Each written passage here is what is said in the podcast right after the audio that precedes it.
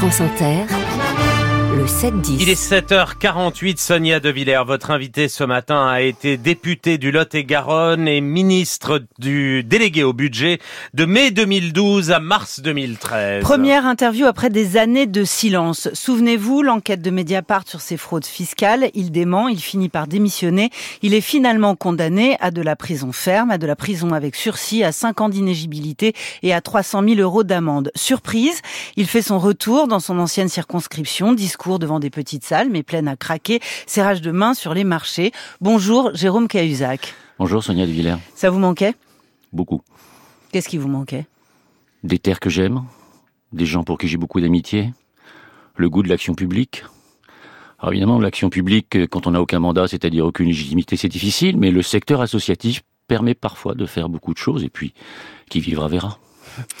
La presse régionale a suivi vos premières interventions publiques. Elle raconte les gens qui se réjouissent de vous retrouver, qui disent que vous avez été pour eux un bon maire ou un bon député, et ceux que ça révulse, ceux qui trouvent ça indécent. Pensez-vous, Jérôme Cahuzac, que votre retour dans la vie publique soit moralement acceptable? La question de la morale est une question essentielle, et, j'aimerais que ceux qui me condamnent au nom de la morale, mm. ou plutôt qui me condamnent au silence ou à la réclusion à perpétuité, au nom de la morale, réfléchissent à ce que cela veut dire. D'abord, quelle est leur morale? Au nom de quoi l'imposerait-il aux autres? Au nom de quoi cette morale serait-elle universelle? Je crois qu'il devrait réfléchir à cela. Pour ma part, euh, euh, j'ai essayé de, penser à tout cela, car ce que j'ai fait à l'Assemblée nationale fut évidemment une parfaite immoralité. Mais pourquoi? Vous avez menti à l'Assemblée nationale. Ce fut immoral. Le, mensonge peut ne pas toujours l'être. Mm. Celui-là l'était incontestablement.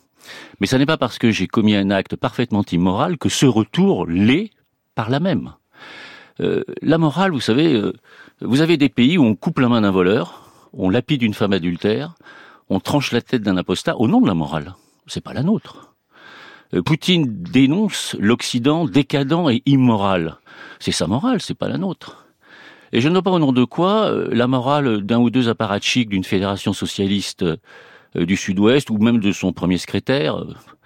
Je ne vois pas au nom de quoi la morale d'un de vos confrères euh, qui s'est appuyé sur ce qu'il estime être la morale, c'est-à-dire en fait la sienne, pour condamner euh, ce que je suis en train de faire. Je ne vois pas au nom de quoi cette morale-là s'imposerait à moi à partir du moment où je ne sais pas ce qu'elle est ni comment ils l'ont élaborée. Euh, Emmanuel Kant, qui est quand même un des penseurs les plus puissants que l'Europe ait jamais connu, n'a pas osé, lui, inventer sa morale et imposer une morale. Il a juste réfléchi aux critères qui feraient que peut-être une morale individuelle euh, aurait une valeur universelle. Je les engage à réfléchir à ces critères, et ceux que j'entends me condamner, manifestement, n'en respectent aucun. Alors, va pour la morale, va pour l'indécence. Mais il y a une question quand même centrale dans la vie publique. Il y a une question centrale dans la vie politique. C'est la question de la confiance.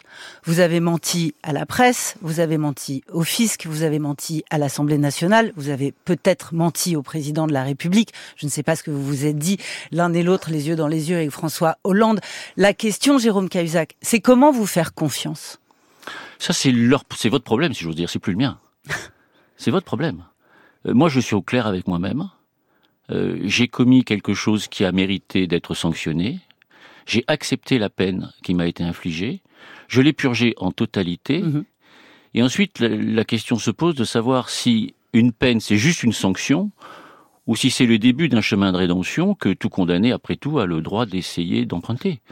Moi, je me suis efforcé, au-delà de l'accomplissement de ma peine, je me suis efforcé de trouver un chemin de rédemption pour moi-même bien sûr, pour mes proches, pour ceux qui m'aiment, pour ceux qui m'ont toujours conservé leur amitié, puis peut-être un jour pour d'autres. À chacun de juger si ce chemin est convaincant ou pas. Mais je ne peux pas décider à leur place. Moi, je sais que je suis au clair avec moi-même. Alors, vous ne pouvez en effet pas décider à leur place. Vous avez néanmoins une forme de responsabilité. Quiconque s'engage dans la vie publique a une forme de responsabilité. Vous voyez partout en Europe, y compris en France, les populismes monter. Vous voyez le dernier baromètre, par exemple, du CEVIPOF sur la confiance des Français vis-à-vis -vis du personnel Il est effarant.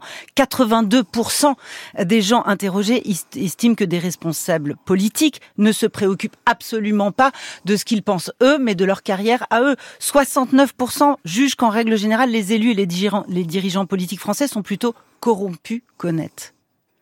Vous avez une responsabilité en revenant en politique. La question de la confiance, c'est pas leur question, c'est la vôtre aussi. J'ai ma part de responsabilité dans le phénomène que vous décrivez. Mm. Mais me faire porter à moi et à moi tout seul l'écrasante responsabilité de cette situation, comme cela fut le cas il y a dix ans, il y a huit ans, il y a sept ans, j'étais le seul responsable de tout. Euh, cette responsabilité-là, totale et entière, qui me serait euh, reprochée, je la refuse. Euh, j'ai ma part, je l'assume que ceux qui ont leur part l'assument à leur tour. Vous m'avez dit tout à l'heure que François Hollande était dans ses locaux et sur France Info. En 2013, il annonce le retournement de la courbe du chômage en sachant parfaitement que c'était impossible.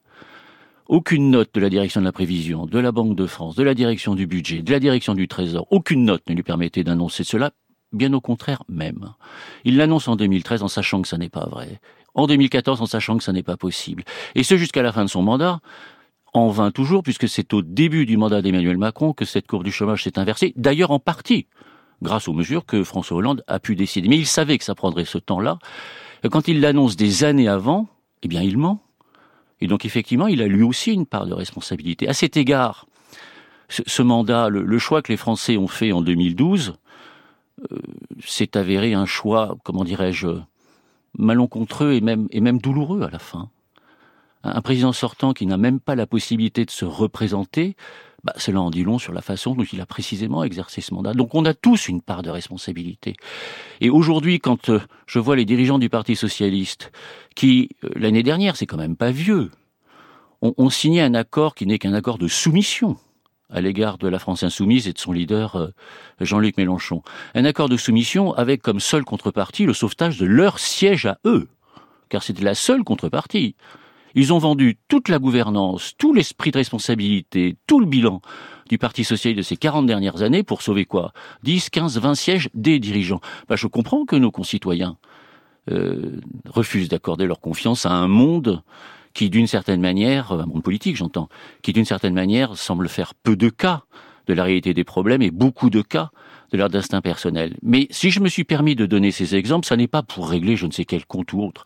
Je suis évidemment pas dans Vous avez été exclu du parti oui, mais ils ont socialiste au moment. Ils, ont, eu raison. Ils ont eu raison. Que pouvait-il faire d'autre alors, alors quand ils même. Ont évidemment, ils ont évidemment eu raison. Enfin, euh, où vous situez impensable en politique aujourd'hui, Jérôme de, faire. Mais, mais si je me permets de donner ces exemples, pardonnez-moi d'insister, c'est parce que si j'ai ma part de responsabilité et mhm. que j'assume, bah, il faudrait peut-être que les autres reconnaissent la leur et l'assument on en est loin. Alors, je ne pense pas qu'on puisse mettre, et que vous puissiez mettre, ou que vous mettiez, vous, naturellement, sur le même plan, un casier judiciaire euh, qui s'est soldé par de la prison ferme et de l'inéligibilité, avec du discours politique et des manœuvres politiques euh, comme celles qui ont conduit à faire naître euh, la NUPES, par exemple. Vous les mettez sur le même plan?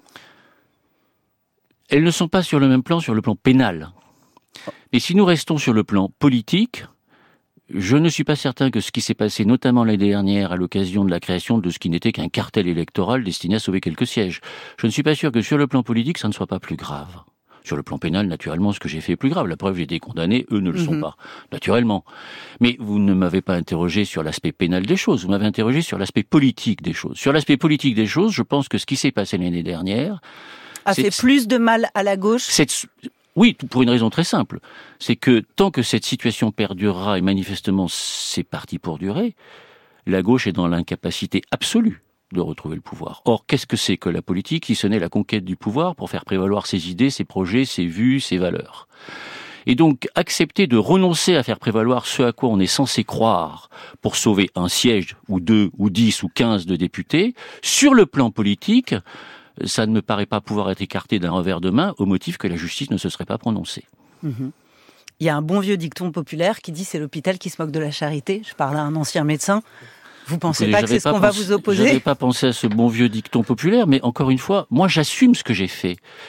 J'ai payé ma dette. Est-ce que avoir fait ce que j'ai fait et bien payer ma dette, est-ce que ça m'interdit d'avoir une parole publique sur ce que je constate. Est-ce que ça m'interdit, puisque vous m'interrogez, de vous indiquer l'analyse que j'en ai, mais que je sache, ayant purgé ma, ma dette, et ayant payé ce que je devais à la société, j'ai retrouvé l'entièreté de mes droits. Vous avez retrouvé l'entièreté de vos droits, la justice. Au nom de quoi me les contesterait-on Absolument. Donc j'ai le droit de penser, de que m'exprimer et de répondre à vos questions, Absolument. ce que je fais. La justice ne juge que les faits, elle ne juge pas le reste. Et puisque nous parlions de morale, la justice ne juge pas les mensonges devant l'Assemblée La- et devant mensonge la presse. Un dernier mot Un parce que mensonge c'est est un délit que quand il est fait sous serment. Mm. J'ai payé d'un bannissement social ce mensonge. J'ai payé délit. mes illégalités de prison et parlons de d'amende. morale. Ce sont deux choses différentes. Juste un dernier mot. Il y a euh, des municipales en 2026, des législatives en 2027. Votre retour, il vise un mandat? Je vous l'ai dit tout à l'heure, le, le- faire de la politique, c'est la conquête du pouvoir et c'est l'action publique. L'action publique ne peut s'exercer qu'avec une légitimité, c'est-à-dire avec un mandat. Il est clair que je ne m'interdis rien. Merci Jérôme Cahuzac. Merci et merci Sonia De Villers.